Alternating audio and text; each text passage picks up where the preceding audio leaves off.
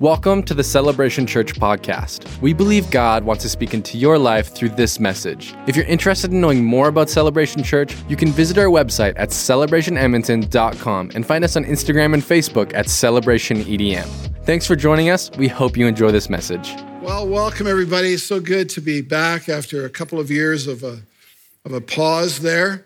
And uh, just great. Happy Father's Day to every father, every grandfather, every stepfather, every adopted, I mean, whatever your title is. We're just glad that you're here. Big welcome to all the car owners as well. Let's give them a hand for coming out. And, um, you know, they've, uh, I know they've missed this and we've missed them. So it's great to have them back. And and welcome to the food trucks this year. Piles of food trucks. You gotta go check those out. And, and I just wanna say a huge thank you to the sponsors who uh, sponsored, came alongside of Celebration Church with this event today. And uh, also to the many volunteers, all these red t shirt people that are all over the place. They are the volunteers for today. Can we give them a hand? And um, we just, we so appreciate them. We can't do what we do without, um, without their involvement and without their, their volunteering. So I drove a bike on stage, as you can see, and I've been doing that for a number of years. And I, I had the experience of being asked to do a funeral of an owner of a Harley dealership here in town. And um, they, they asked me to do the funeral. I knew the family, whatever. And they said, Oh, by the way, can you ride his bike on stage at the funeral service? And so I'm like, okay, with a suit and everything, this will be great. So we did. But so we drove it on stage, and the place was packed. It was this place, by the way. It was just absolutely packed, and and uh, people were, you know, thrilled to see that happen for him as an honor um, towards him. After I did that, um, I was having these conversations with people because there was people representing Harley Davidson, you know, from all over the place, and, and one specifically out of Toronto, kind of headquarters there. And he said, you know, we we we had this event um, in Toronto, and we asked a police officer to ride his Harley up on the stage. And, and he, was, he, was, he was complimenting me about, you know, doing this and making it look easy and all the rest of it. And he said, so he said, the reason I, I'm talking to you about this, he said, this police officer gets on his Harley, halfway up the stage, dumps it. Yeah, that's going to hurt tomorrow and today, you know, like it's bad. So, so any rate, um, so I thought I would tell you how to ride a Harley on a stage because I know that's really on your heart today. And uh, if you're wondering where that's in the Bible, I'll find it for you later. I'm sure it's there. But I, I, took a training course before I started riding on the streets. And they, they have you doing a lot of slow bike maneuvers because that's usually where people mess up. And um, so one of the things that they taught us was this don't look at where you are. Like, don't, don't just look at your front tire. Look at where you're going. Look at where you want to be. Because if, if you look at where you want to be, then you're going to do what you need to do to get there. Like you, it's just, it's just going to, going to happen. I thought, well, what a great life application. If you look at where you want to be in life, you're going to make the right decisions to stay on track and to get to where you want to be. And so today, as we're talking to fathers, talking about being a father, we're not just looking at where we're at, we're looking at where we're going. We're, we're looking at where we're going because if we've got the right vision set ahead of us, then, you know, we're way more likely to make a lot of right choices along the way. They're going to get us to where we want to be. Um, it's warm in here. I go, lose this jacket, not the normal church attire. Sorry, it's too heavy. I read a survey that said that about half of the fathers that they had surveyed did not feel fully prepared for fatherhood before their first child was born. Personally, I think the other half were lying, okay? That's just, that's just the way it is. I mean, you know, the doctor hands you this, this baby. I can still remember our first child being born, and, and you're looking at this, and it's like, well, this is reality, you know? where's the instructions? Did they find any of that in there? And it's like, no, they didn't. And, and so, but you think about it, it's not like, well, we're just going to hand you, you know, this book and and A, B, C, D, very linear. This is what you do, whatever. It wouldn't work anyway, because if you've had more than one child, you know that children are all different, and it has more to do with relationship principles that become kind of your focus and your target, the thing that you're looking at as to where you're going that really help you in your role as a parent. And so uh, today I'm going to cover just a couple of those. But I am going to make a book recommendation for those who want to say, hey, I want to learn more about this kind of thing. And uh, the book is called The Intentional Father by Jon Tyson. And so I would just want to recommend that to, to dads that are here as a good read or audio, e- either way. But we're going to have a look at just a, just a couple of items uh, of things in relationship that are so important to us. First one is this build a healthy relationship that lasts a lifetime. Build a healthy relationship that lasts a lifetime. This, this concept that we use called raising our children, this, this phrase that we use, actually comes from a rather intense tradition that's rooted in Roman culture. And what would happen is children would be presented to the head of the household. And if the father wanted the child, what he would do is he would lift the baby up in his arms, hold him or her skyward, literally, literally raising the child physically. And it meant that this baby was now welcomed into the home. That's what it meant. If the man didn't want the child, then he would not raise him or her, but would just look away and leave that baby on the ground. And then the child was put outside for what they called exposure. And what was being communicated when that child was raised is this I want you in my life. You are welcome into our family. I embrace relationship with you. That's why I'm raising this child. And you know what? Today we actually have something a little bit similar that kind of happens, and that is this either we raise our children by building a strong relationship with them, or we leave them exposed not to the elements of the weather, but to the elements of our broken and confused culture. And I don't know about you, but I don't want the strongest influence happening into my children's lives and the lives of my now grandchildren, of which I don't have as many as that fellow. about 20. It's great when you're not quite sure. You got so many, you're just not quite, about 20. I love it. Any rate, I don't want the greatest influence coming from a broken, confused culture around me. It should come from healthy relationships with parents. And this should happen intentionally. This should happen because, you know, of the relationship that we build, not just arbitrarily. And the presence, the presence of dads uh, in the life of children is proven to have a profound impact, not just in the moment, but throughout life. Throughout life. You know, as children grow up with a dad in their life, they just do better. Emotionally and mentally, their health is better. Their, their personal choices end up being better. Their engagement at school, the building of a career, uh, the ability just to get along in society. And what research has, has taught us is that the, the single greatest influence to the future and morality of children is the absence or the presence of their father. But here's what's important to understand about that, and that is this it's not just a physical presence, but it's being, being there both mentally and emotionally. In other words, you're not just in the room staring at your cell phone, looking at Facebook, but you're actually in con- communication, you're actually engaged, you're actually involved. And, and this message is about having the involvement of a father, that children need fathers, and sometimes it's a stepfather. And sometimes it's a father figure in their life, but something, somewhere, someone who carries that banner of father is so important to the development of young people.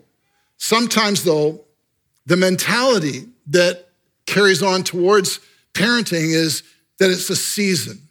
You know, and I, don't know if you've had this, but I, I mean, I've, I've watched this, I've seen this, where it's like, okay, they're in our world, but you know, eventually they're going to be like 18, they're going to be adults, and uh, you know, and, and they leave home, and, and, and it's like we're done. You know, we, we've did our, our deal, we're done, we're finished. But I, I submit to you that being a father isn't being hired for a season, but it's being involved for a lifetime.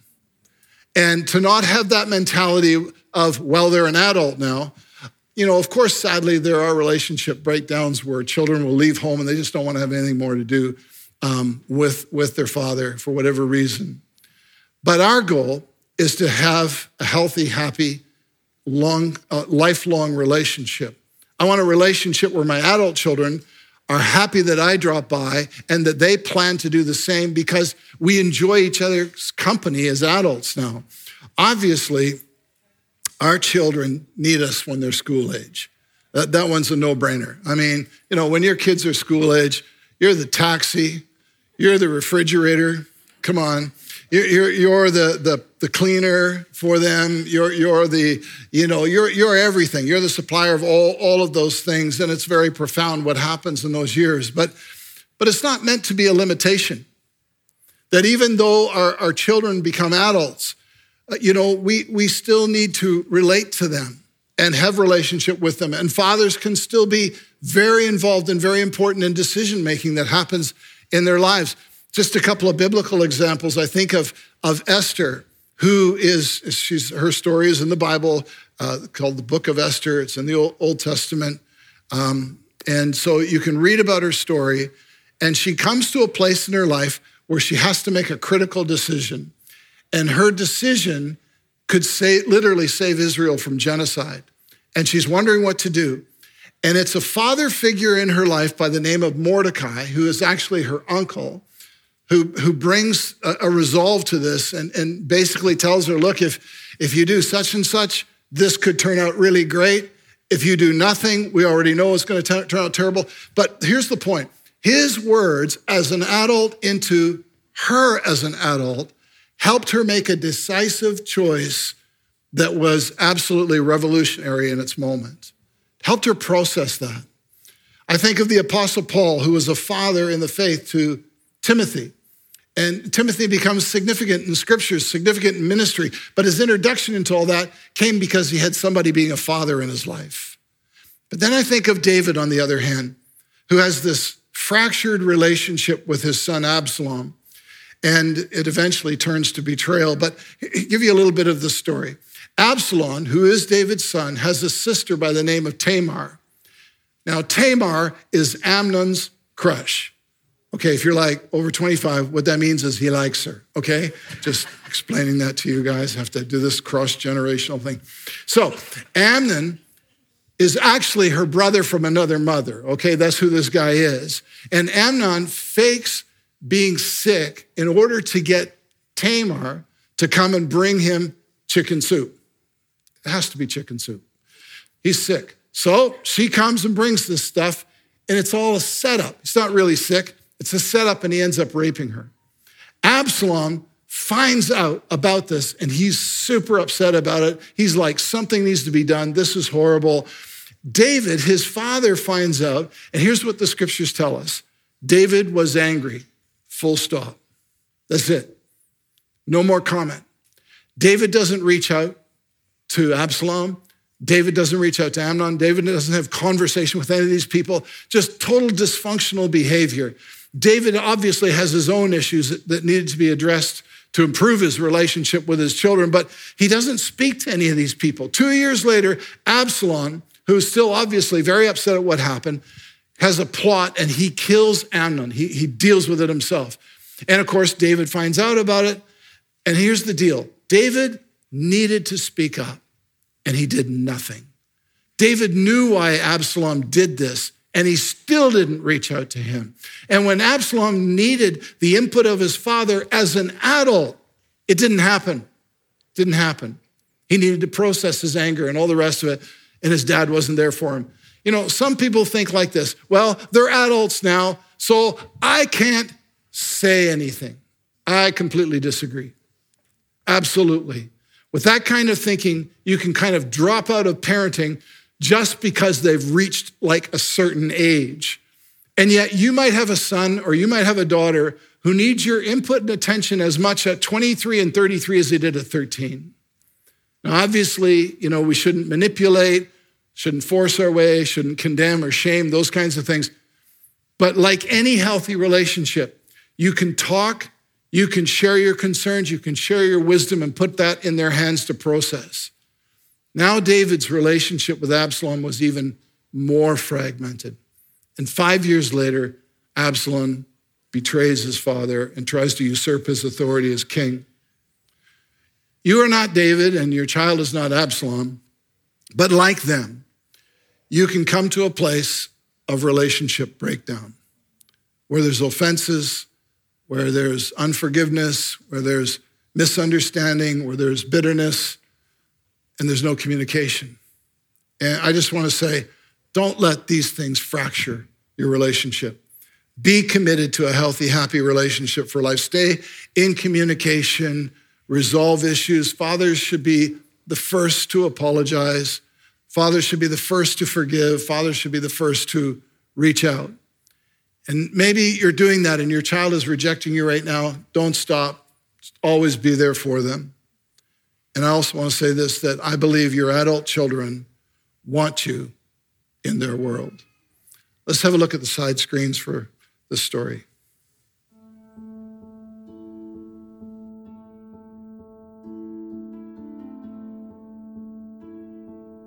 Through my life, I've had many things that have contributed to my insecurity. Uh, vivid memories, starting as young as three, of a cow knocking me down and just about killing me. Um, I was molested on the way home from uh, school.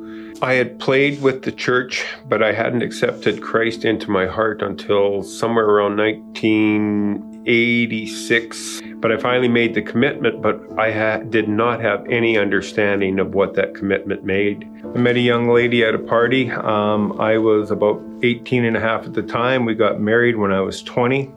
We had four children, three girls and a boy. The last half of the marriage was a bit rocky for multiple reasons, but that's also when my addiction issues started to come and coping issues by utilizing alcohol started. And it culminated at nine and a half years and ended up in divorce. Uh, after the divorce, I was uh, quite devastated and destroyed, and uh, just not being able to um, see my kids on a regular basis. So, again, the walls started to go up and self protection started to come in, and drinking came back into the picture yet again. It was uh, a beginning of a bunch of cycles, is what it was.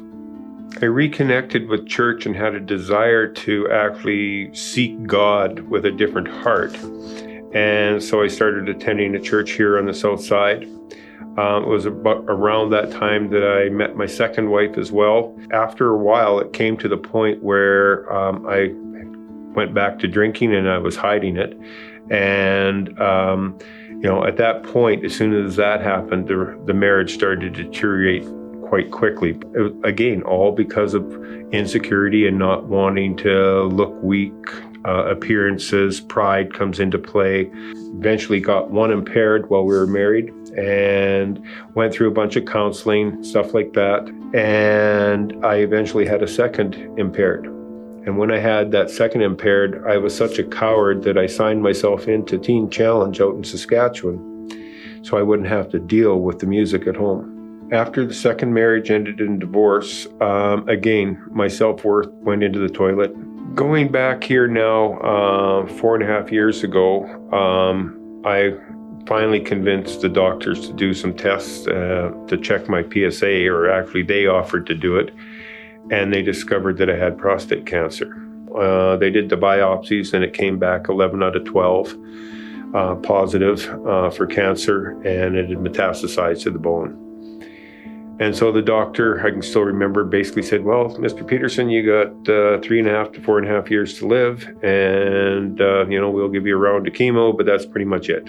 And I literally started almost like a, a stop clock, a game clock every day. I saw my time running out.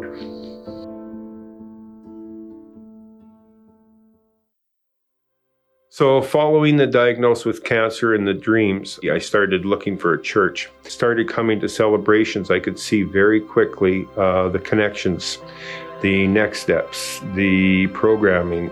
It was pretty easy to find things to be able to volunteer in and get involved in, and that helps with the self confidence and the self uh, esteem and all that kind of fun stuff. Or in 2017, after going through Teen Challenge, after getting divorced, I went to ADAC and I realized that my efforts had been all in fighting the bottle or the actual drink. In reality, what I needed to work on was my insecurities and my self worth. Between the professional counseling there and then my attending church both here as well as in general, I haven't had an, a, an issue with alcohol since. After I'd been coming to celebrations for I don't know the exact timeline, but I was in a worship service in the middle of a song that one young man was singing. It was just like, Do you want a miracle? Yeah. And I received. I, I just knew that the cancer had been healed. And since then, I've had four complete scans where no metastases to the bone have shown up whatsoever. Um, it's gone, totally gone.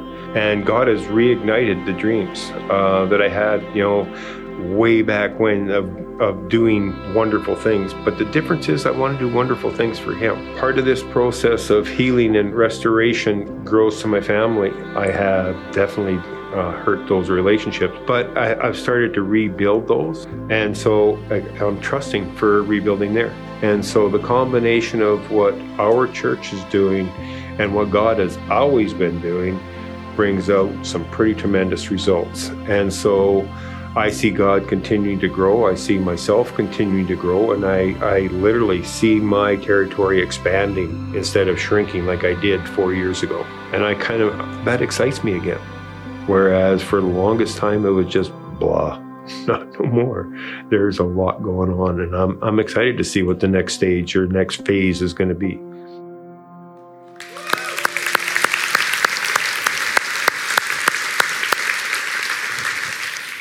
What a great story. Here's a second thought for today, and that is this be the voice of affirmation that builds self confidence. Be that voice of affirmation that builds self confidence. You know, as a father, you're the most powerful voice in your child's life. And that's not by default, that's by design. God made you that way for a purpose. Life beats up on people, including children. And life tries to constantly remind them about what they can't do or maybe who they aren't. But your voice is louder and more influential than any schoolyard bully, coach, classmate, or teacher having a bad day.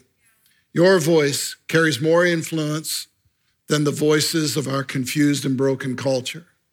You have been given a voice of preference in the life of your child that can lift them out of the negativity around them and give them security and give them confidence. Look at the baptism of Jesus. John the Baptist baptizes Jesus. He comes out of the water. The scripture says the Holy Spirit came upon him. And those who were there could hear this voice from heaven. The heavenly Father speaks up in Matthew 3:17. It says a voice from heaven said, "This is my son whom I love. With him I am well pleased." The Father just spoke affirmation over Jesus. There are two times in scripture where this same statement is made, and it's both made in public, by the way. The first is at the baptism of Jesus that we just read, and the second is at something called the Mount of Transfiguration. It's later on in the scriptures, Matthew chapter 17 and verse 5. It says this While he was still speaking, a bright cloud overshadowed them, and behold, a voice out of the cloud said, This is my beloved Son, with whom I'm well pleased. Listen to him.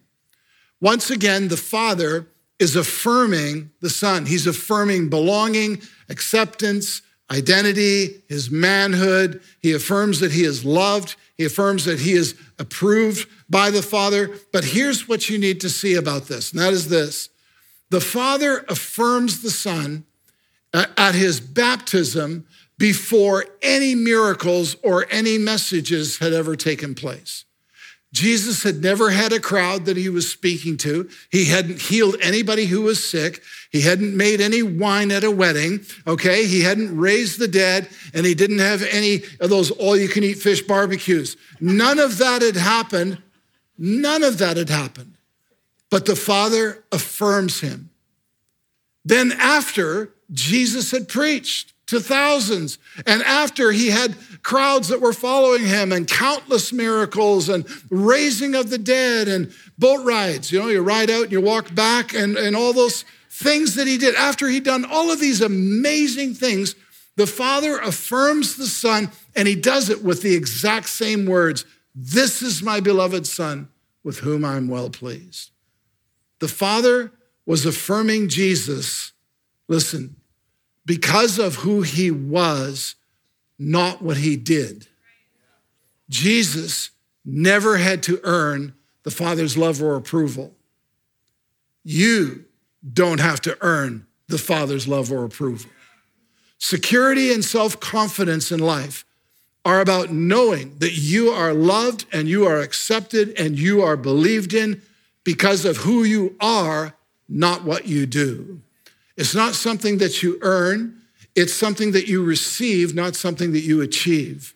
Fathers may teach their children how to play ball and how to skate and how to do long division or any other skills in life. But the truth is, there's all kinds of other people in your child's world who can help you with those sorts of things. But the one thing that fathers can do, like nobody else, is affirm their children. Affirm acceptance, confidence, unconditional love, approval, belonging, that you believe in them. Affirm that their sons are men. Affirm that their daughters are women. And when you do that, you will help them navigate and not try to self affirm, if you would, what could be affirmed by their father. Children should not be left with something to prove and love to be earned. Children with something to prove become adults who are still looking for the attention and love of their father, even though they're an adult. And what fathers can give their children in life, like nobody else, is a healthy self image, confidence, and the security of unconditional love. We get to remove the fear of rejection or failure because their security is found in who they are, not what they accomplish. We also get to let them know that we believe in them. We can literally impart confidence into their life and into their world. And confidence, in a lot of cases, there's so many things in life where it's, it's a matter not so much of skill and knowledge, but actually of confidence. And confidence can take the person over the top in any given field of life. If you're realizing that you've never really done this with your children, do it now. Oh, but they're like 37 years old. Do it anyway. Affirming isn't the absence, by the way, of discipline or pretending that everything they do is perfect and wonderful. Come on, you've seen those kids. They're in the supermarket, they're ruining the entire store, and their parents are smiling over them. It's like, dear Lord. It's not about like everybody gets a participation trophy. Listen, I've never got a participation paycheck. I actually got it on the basis of performance, and so did you. Listen, never correcting behavior and just letting and having that mentality of i'm just going to let them kind of discover themselves. Well proverbs tells us that foolishness is in the heart of a child. Are you just going to leave that alone? Listen affirmation isn't ignoring discipline and it's not coddling emotions. Affirmation is about them knowing that they can and they will fail at times but it doesn't change your love or approval of them as a person affirmation lets them know that they're believed in Unconditional love, self confidence helps them navigate the discovery of what they're good at and what they're not good at. Why would I want to create an unreal life condition and coddle emotions like that? Kids need to learn how to process disappointment and hurt, not that it's avoidable. You know, maybe you're here today and you're thinking, well, that never happened to me. I never heard words of affirmation, just criticism. I never heard love and acceptance, I just heard comparison. I never heard approval, uh, only discipline and correction. I, I never heard that I was believed in, only words of anger and disappointment. Well, this is what's so powerful about the gospel of Jesus Christ is because of what Jesus did for us, we can receive forgiveness and be brought into relationship with the Heavenly Father, and we can hear it firsthand from Him. What you did not get, perhaps from your earthly father, you can still receive from your heavenly Father. You're not hopeless. You're not left empty and lacking. God in heaven affirms you. He calls you forgiven, accepted, righteous, approved, good enough. He calls you complete. He calls you a son. He calls you a daughter. He is a father to the fatherless.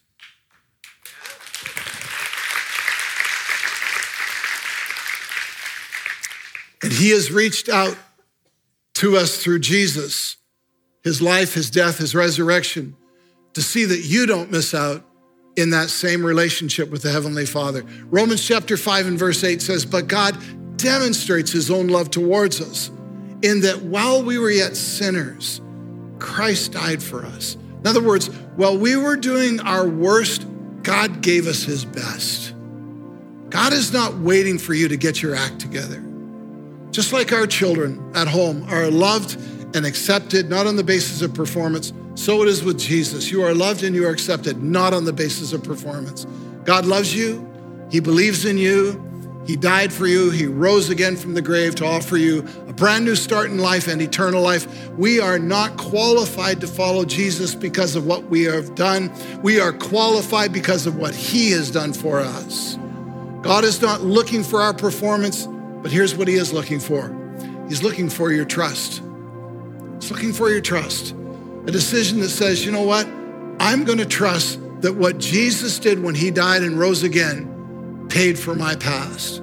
That that alone takes care of forgiveness. That alone deals with any mistakes that I've ever. I'm going to trust that. Not only that, I'm going to trust God to be God in my life that the Almighty gets to be the leader of my life, that His ways are, in fact, better than my ways, and I'm going to trust Him by following Him.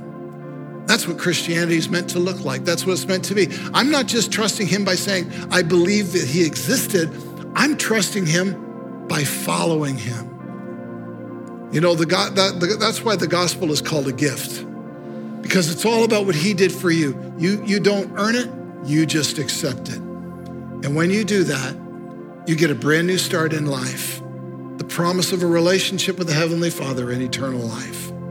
I want to invite us all to stand as we take a moment to pray before we close this service today. Because maybe you're here and you're like, you know what? I've never really done this. I've never really invited Jesus into my life. I kind of believed that he was there. I kind of kind of believe there's a God, kind of believe in the gospel, but but I've never really taken action with it. Well, this is your moment. This is your opportunity. We're going to have a conversation with God together right now. And this is your opportunity to say, okay, Jesus, I'm going to trust you. I'm going to trust you with my life. I'm going to trust you with my future. Count me in. I'm going to follow you.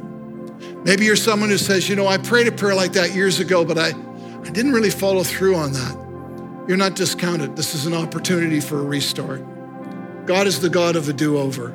He's the God of a second chance. And uh, you know, we all have our of our tries, our failures, all the rest of it. And God says, "Come on, you can do it."